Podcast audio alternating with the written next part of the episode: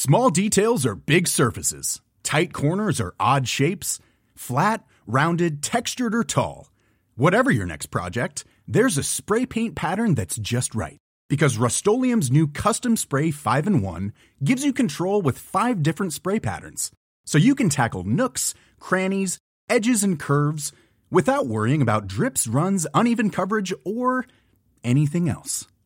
Custom Spray 5 in 1. Only from Rust-Oleum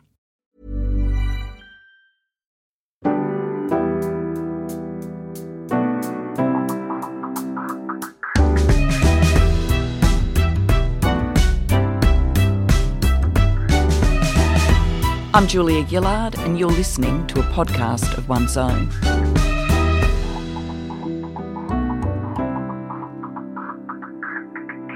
Today, I'm so honoured to be joined by music legend, humanitarian, and activist Annie Lennox.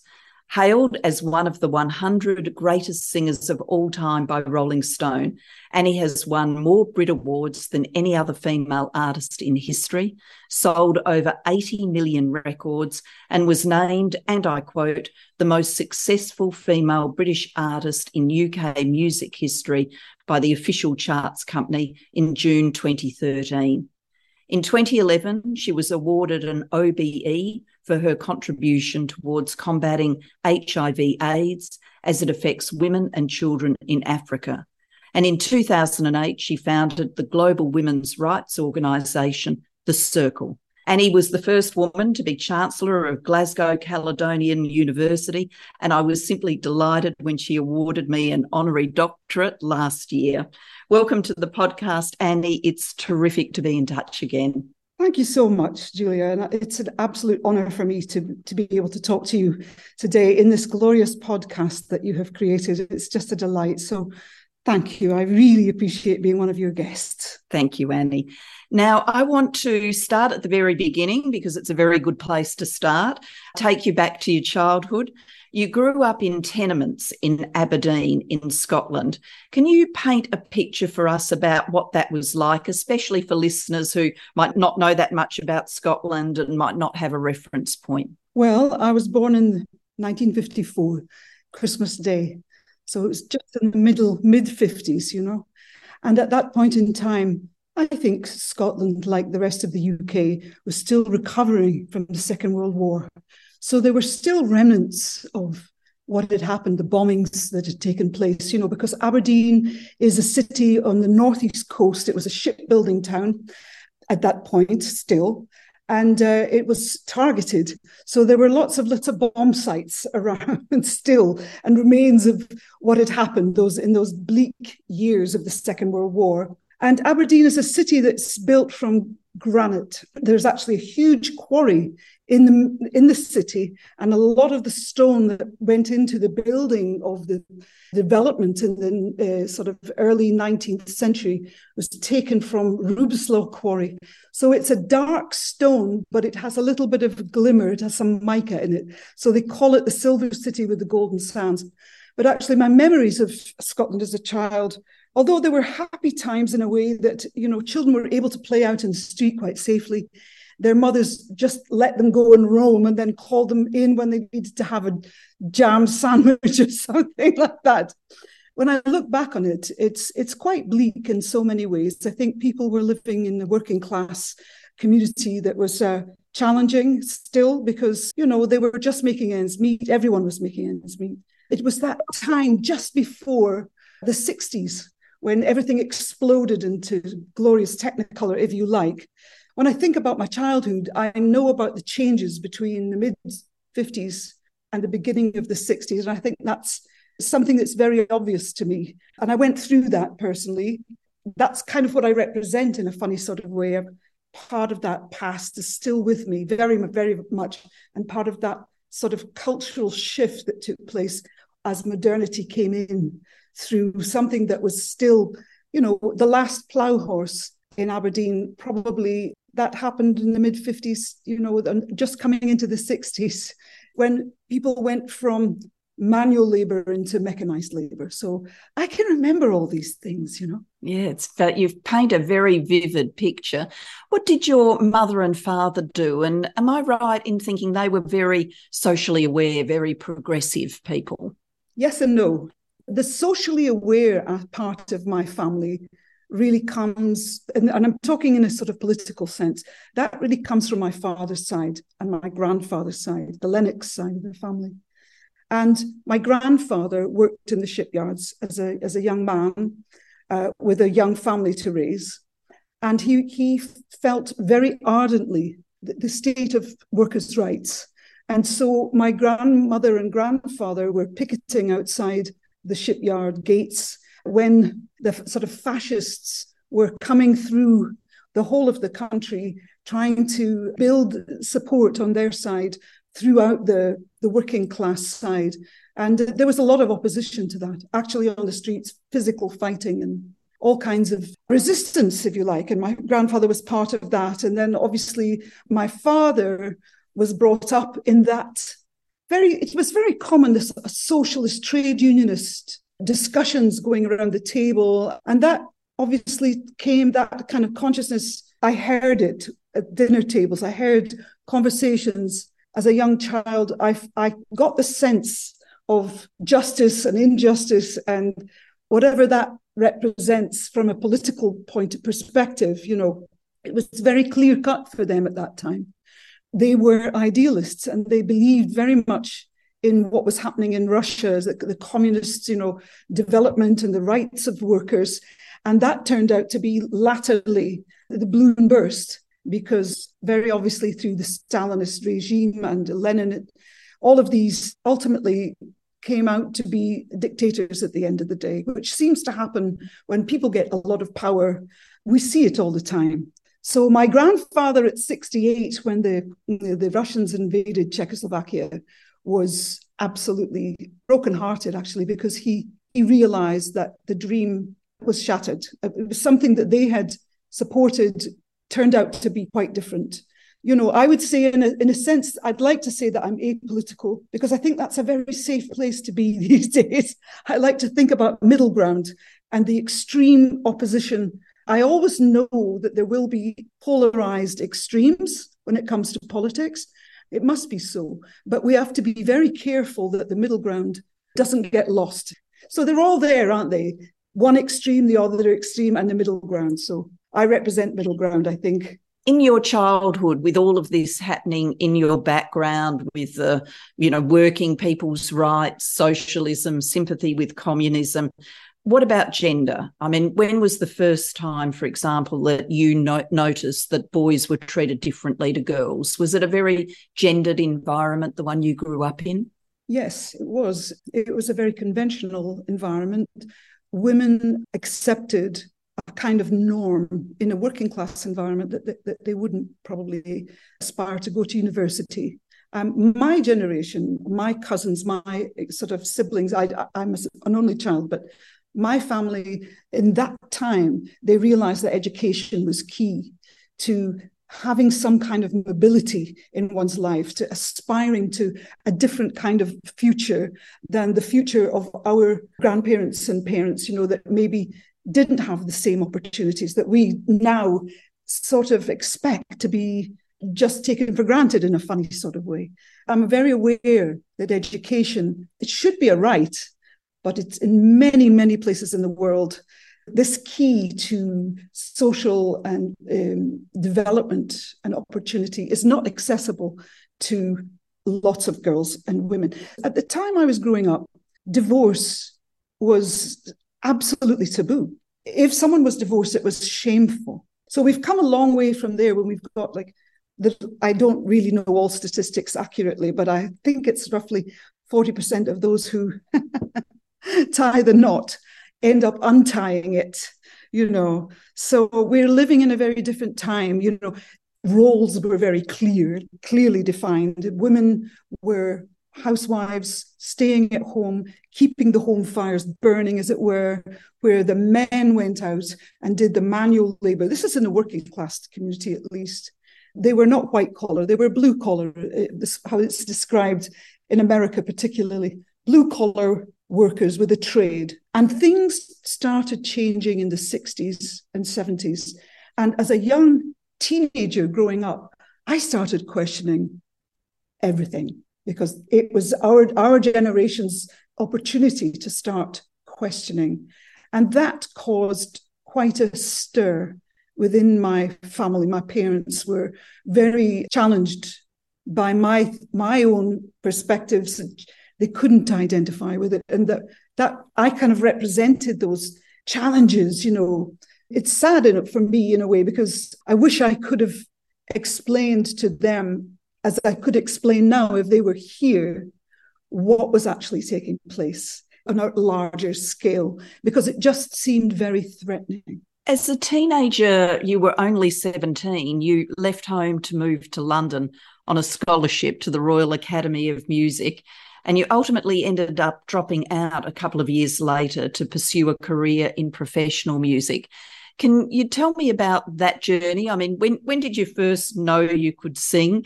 You know, what was it like to be at the Royal Academy? What was that time like for you?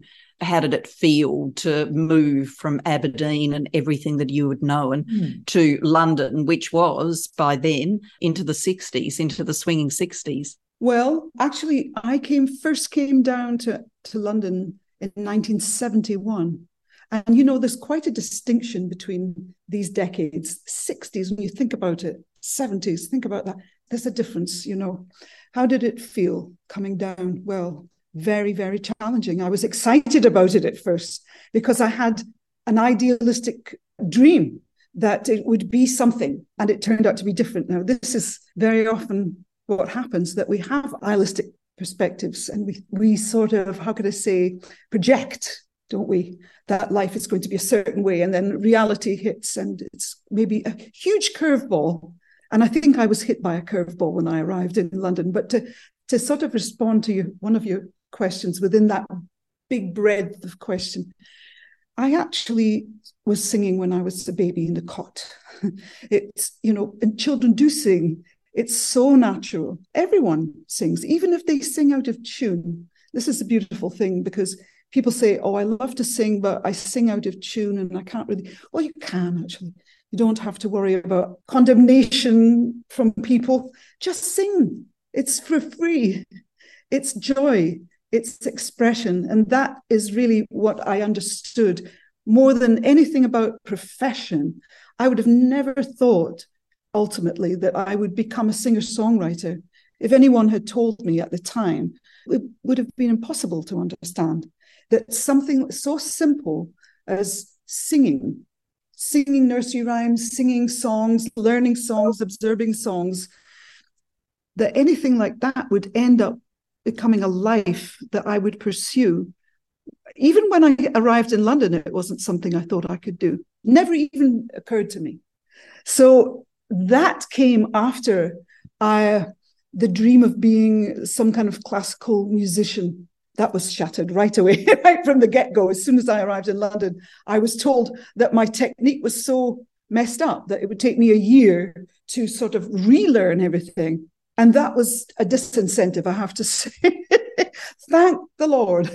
It's funny, you know, I think the interesting thing to come out of this question, Julia, is that often we start off with ideas about things and they turn out to disappoint us. And through that disappointment, we seek for alternatives.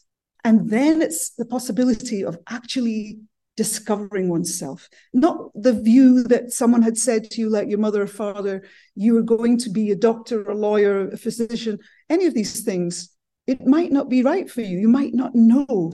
And I know this journey very well. So if anybody's listening, I know that journey when you're an adolescent, and it, it's a scary one. Some people are fortunate because they know what they want to do and they pursue it, and it's very clear. Some of us just, it takes time and thank goodness you did leave that Royal Academy. Thank goodness. Then you were out in the world making your own music. And you told me once that, you know, you'd been trying to be a success making your own music. and you were readying to give it up and go back to Aberdeen. And then your breakout hit, Sweet Dreams, happened and changed everything. Can you tell us about that time? Would you call that imposter syndrome or would you call it something else, that experience of not knowing that you were going to make it until that that that wonderful yes. wonderful song went out into the world. All right. There was a, a prelude if you if you like to eurythmics and that was a group called the tourists and we actually came to australia and uh, toured in australia. And we released three albums. Dave and i at the time we were not writing songs for the tourists that they, those songs were written by Peet Coombes, who, after he left the tours, that was when Eurythmics actually, which is Dave and I, we sort of emerged from years of touring, making albums, you know, some very strong experiences in the tours that that um, when you talk about the point where I wanted to leave, Dave and I had made a Eurythmics album called In the Garden and released it. It was very experimental and it you know, we still hadn't quite really defined our, our sound as Eurythmics as we are known now through Sweet Dreams and etc. etc. And at that point, after Eurythmics' first album and that kind of feeling that I didn't think it was going to go anywhere because I just had done so many things that had kind of failed, if you like, or succeeded a bit, but then failed. And at that point, I was about 29 years old. And one day I came into the studio with to work with Dave, and I really felt that I probably had to go back to Aberdeen and become I don't know what. I didn't want to be a music teacher. That was not part of the deal. But I, I was visualizing the train and the ticket and the long overnight journey back. And that was the day that we ended up writing Sweet Dreams. It's so funny. That was the day we didn't know that Sweet Dreams was going to still be everyone listens to Sweet Dreams, you know, after it's over 40 years. And that song, it's so funny. It's like a theme for Eurythmics, but we've written so so many songs, but Sweet Dreams seems to be our anthem in a way.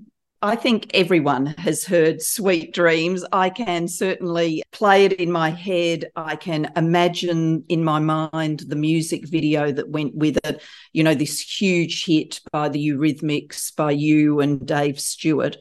And in the music video, you've got this very iconic look with striking short orange hair, and you're wearing a man's suit. Mm. And that received a lot of media attention because mm. it really went against the hyper feminine presentation of a lot of female artists, mm. which was typical at that time. Was that a deliberate choice that you wanted to lean into a more androgynous look in order to position yourself outside of the kind of traditional male gaze? I think it was actually, but it was not just an overnight thing, you know, it was about these years that I've mentioned to you years of experience of playing in front of audiences and sometimes hostile audiences or at that time you know the 70s the punk movement was really very powerful in a for youth culture. And uh, at times it could express itself in quite a riotous way. And you know we were playing in little clubs and sometimes we'd see bottles thrown and people fighting and all kinds of quite challenging situations, you know. That wasn't women fighting, by the way, it's mainly young men. But in any case, it kind of toughened me up. I was trying to figure out who am I? Because when you're a performer, you're expressing yourself to crowds of people. And then your image is taken, photographed, and propagated everywhere.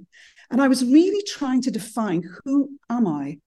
Over those years. You know, I had hairstyles that changed, clothes that changed.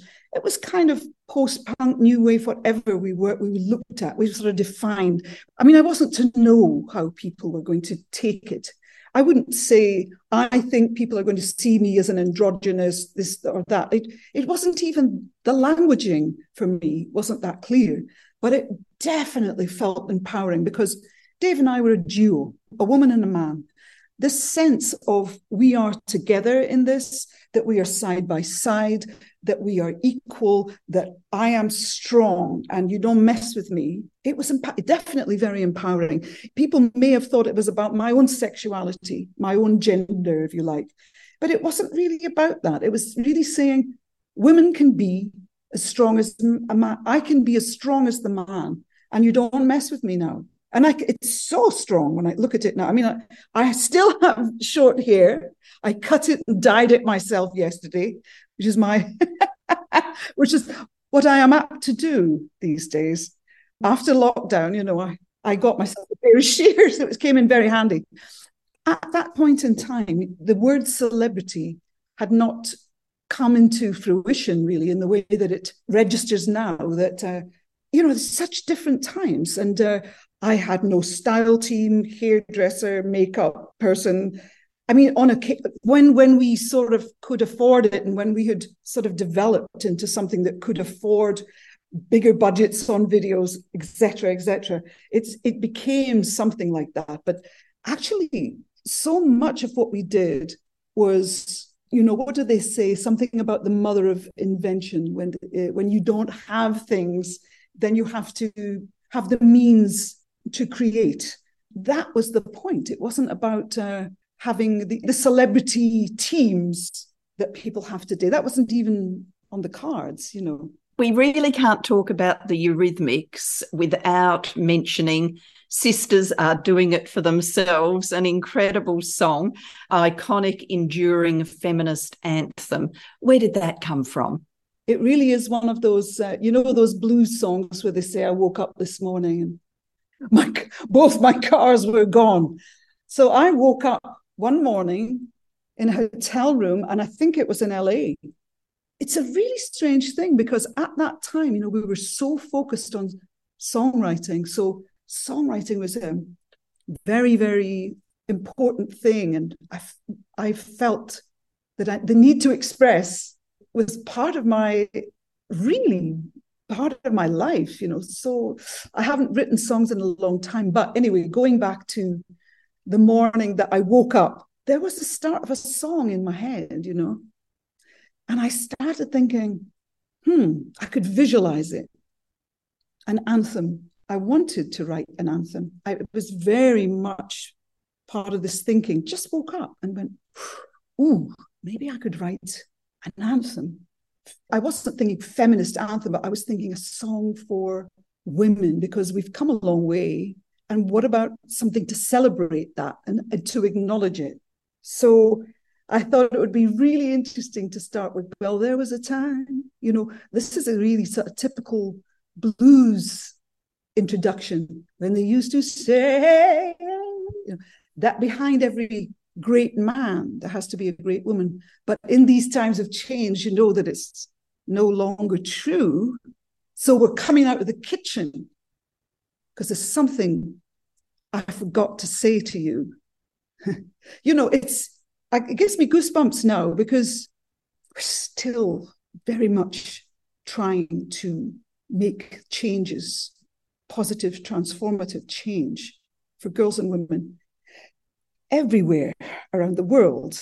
The Western world has had a lot of change since our grandparents' time, our, our you know, our grandmother's time, a lot. But so much needs to be done. And you and I both know this, but once that fire, that kindling of flame is ignited it doesn't go away. it stays with you, I think, for the rest of your life. And if, I personally feel that once that is there to the rest of my days, I will always be feminist. It took me a while, you know, to feel that I was worthy enough. Now, this is going to sound interesting. It took me a long time to feel I could be a feminist because at that time, when I started thinking about women's empowerment, it was in the early 70s.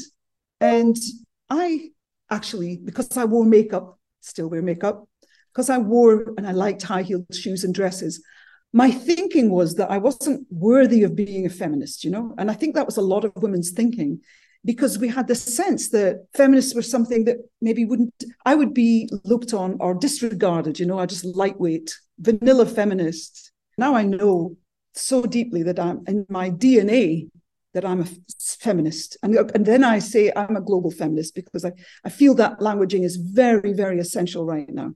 I want to come to you setting up the circle and global feminism. But just before I get there, I want to talk about a moment when a spark was kindled in you. Mm. You've just used that expression. And it's when you met with Nelson Mandela in the early 2000s, and you've described that experience of learning from him about HIV AIDS and its devastating impact on women and girls in Africa as really being pivotal to you setting on this path of activism and working on HIV AIDS. Can you talk to us about that moment? For me, and I don't often talk about this really, to be honest, but there is a very, very deep connection with this man. I had the privilege to meet him several times. The cause was around HIV and AIDS, as it was affecting the entire population of South Africa at that time, wiping people out. One in five people died of AIDS at that time. And it was a shock.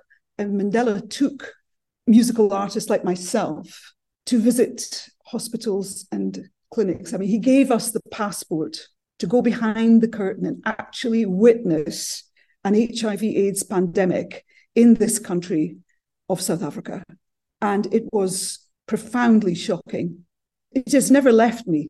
And it's part of the reason why I campaigned so so for so long. And things have changed now. Things are a great deal better, but it's still a massive issue. HIV AIDS is still a huge issue all kinds of countries. But yes, Nelson Mandela, the great Nelson Mandela, who I revere, as I do dear beloved Bishop Tutu, and these great men that really were humanitarians beyond everything else. They were humanitarians. You know, it brings back a great deal of memory for me. And it brings me back to actually strengthen my resolve. When, you know, when you become an advocate or an activist, it can be extremely draining because you know you often feel that you're against a huge brick wall. And i've met many people who have experienced that feeling of being burnt out because it's it's hard you know you're often sort of shouting into the void as it were. You feel as if there's nothing happening. And yet you know change is something we can always rely on that over the course of time change will happen we never know if it will be for the better or the worse, but we that is the hope. That's the great message from Mandela: hope over despair. And I think some very often I've gone back to that message that he engendered in his life. And for those moments when you feel with your activism that you might be screaming out into the void, is there a song you turn to that makes you feel empowered, brave? Sometimes in our lives, we all have pain. We all have sorrow, but if we are wise, then we can see a bright tomorrow. Lean on me.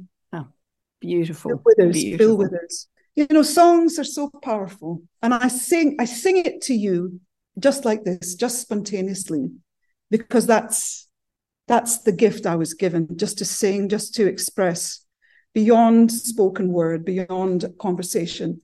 When we touch on the singing voice that everyone has, we touch on our soul, we go deeper. So I know how powerful music is. And that song is one of so many I felt the wonderful power of it then. Can I ask you now about the circle and global feminism? You created the circle and it's advocated for ending poverty for garment workers, implementing a living wage for them, and so much more. What should we understand global feminism to mean? Well, it started from the understanding that I had, the aha moment when I actually experienced the difference between the Western world and the developing world. And that sounds like a very simplified, con- concentrated statement. But the fact that comic relief and Nelson Mandela, Oxfam, these organizations gave me an opportunity to witness firsthand the differential between the Western world and poverty, people living in extreme poverty, and the challenges that they face. As well as HIV and AIDS, I realized that women and girls were profoundly disempowered. I saw that for myself. I saw that little girls did not have access to education, even primary school education, because their parents couldn't afford to put them to school. They couldn't afford the uniform and the books and all of this. I mean, it's a huge, huge, how would I say, dip into a, a profound realization. So I carried that with me. And this sort of desire to reach out to women from my background, let's say, as I would say, like in the West, because sisters are doing it for themselves, that song, and as it describes, we have made some tremendous steps. We've taken some tremendous steps. Women are judges, women are doctors, women are nurses, women are teachers. We have professions, women are politicians who call men out for their misogyny. like you, Julia. Thank you. but, you know, we can take this very much for granted, and we can we can only see it from that slightly myopic perspective. You know, when we start looking in the developing world, and I, it's I don't even like saying that. I would say. Uh, not quite developing world at times because it's shocking. And I see the disempowerment, societies and cultures that don't give women a chance that are violent towards women, where gender based violence is normalized. It's just normal. Girls are beaten, girls are raped, girls are abused, girls are not given opportunities. And girls and women are taking the brunt of day to day existence, which is really, in some ways, I would describe it as medieval. When you go to Afghanistan, for example, which we don't often go to Afghanistan, but we know that men are deliberately turning back women's women and girls' rights, even just to, you know, not have to cover their entire bodies. That's only a small thing with regard to the turning back of rights, where girls are not even able to, to study in primary school. It's abhorrent, in my view. So the, the need to call this out, the need to keep that conversation on the table, at the very least, is essential because so much goes on that we don't know about. And the thing that excites me in a way is that we can now actually communicate with each other from really far distances, as we are doing now, but we're having a fantastic conversation, you know. And I think this, this power of conversation, power of influence, advocating, this is between those that are working at the grassroots level, those that are at the coal face of hardship and difficulty, there are grassroots organizations representing women and girls everywhere. And I think as Western women, it is our duty, if you like, to help support our sisters everywhere around the world, not only in our own countries, but as much as we can, reach out to support women and girls that are absolutely disempowered at every level. So the circle, in a way, has evolved from that need. And there have been many actions and many conversations taken. And we've evolved into becoming an organization, an NGO that I think really has such potential. We're really at a very special place because things have changed so much since the first idea of the circle arose, you know, back then. I'm very excited about our prospects for the future because I actually can see where the influence and support can make tremendous change looking further down the line. So it's it's exciting to me. It, we're all on a journey. We'll see where it goes, you know. It is exciting. And you've given us a cause to focus on global feminism, and you've given us the music to inspire us. Thank you for that. I'm going to come now to the last few questions. These are questions that I ask each of my guests. The first of them is What's the worst misogyny you've ever experienced? Oh, my. Well, you know, looking back, I've probably had many, to be honest. But I think the worst one is just the collective normalizing of misogyny. So one day I was talking to a male friend, and they said to me, you know, if you heard how men talk about women when they're in the pub, you'd be horrified. And I said, What? What do you mean? He said, Well, you know, men talk about women in a horrible way, in a disgusting way, and that's just how they speak. Now, that's just a tiny, that's just one little tiny thing, but it was actually someone letting me in on the normalization of misogynistic conversation that takes place everywhere. And I still to this day find it very hard to accept that men's attitudes to women is so debased, is so degraded. Now, I could go on to tell you an, another tale, but I think really this one is enough. You know, just think about that. How do men talk about women? When women aren't there. I agree with you. That story, that one is enough. On a far happier note, if you imagine that for a moment you had all the power in the world, mm. what's the one thing you'd change for women? I would wave a magic wand and I would change men's attitudes towards women. I would have them experience women's experience. I would have them walk in the shoes of girls and women. That's it. That would change the world. That would definitely change the world. I always ask my guests to comment on a fact, and the fact I'm going to put to you, I've actually taken from the Circle's website. And the fact is 603 million women live in countries where domestic violence isn't considered to be a crime. It speaks for itself. It does. It does. So much more to do. And then my final question for you is not really a question. It's to get you to comment on a quote from Virginia Woolf, for whom, of course, this podcast is named. Virginia Woolf said, I will not be famous, great. I will go on adventuring, changing, opening my mind and my eyes, refusing to be stamped and stereotyped. The thing is to free oneself to let it find its dimensions, not be impeded.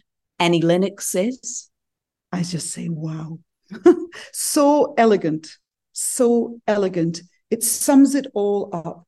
And ultimately, you know, we are all searching for identity, self empowerment. And we need labels. Labels are very, very helpful. That's why this terminology of global feminism speaks to the actual situation itself. However, we all need to go beyond labels because at the end of the day, we're all human beings and we must love and respect each other and understand through compassion and empathetic view how it is for the others, how it is for everyone who's different to ourselves. Having that loving gaze, having that will to be kind.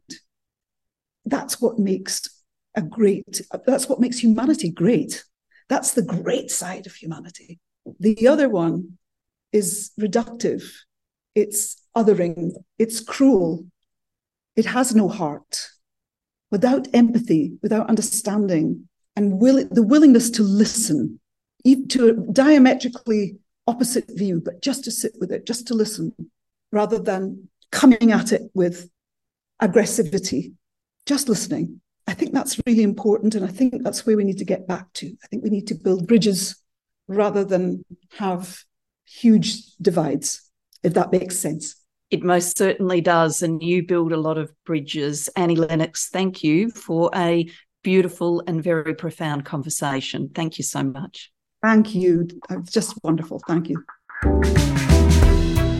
A podcast of one's own is created by the Global Institute for Women's Leadership at King's College London and our sister institute at the Australian National University, Canberra.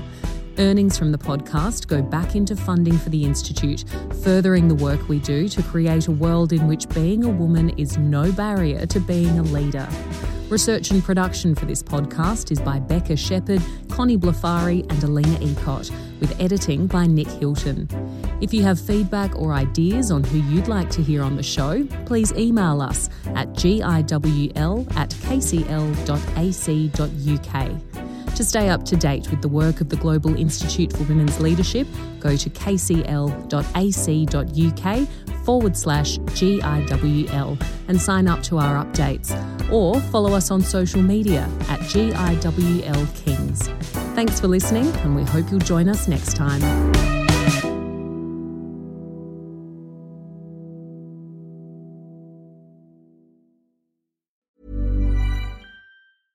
Small details are big surfaces. Tight corners are odd shapes. Flat, rounded, textured, or tall.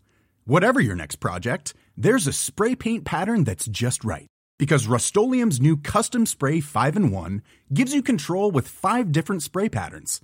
So you can tackle nooks, crannies, edges, and curves without worrying about drips, runs, uneven coverage, or anything else. Custom Spray 5 in 1. Only from Rust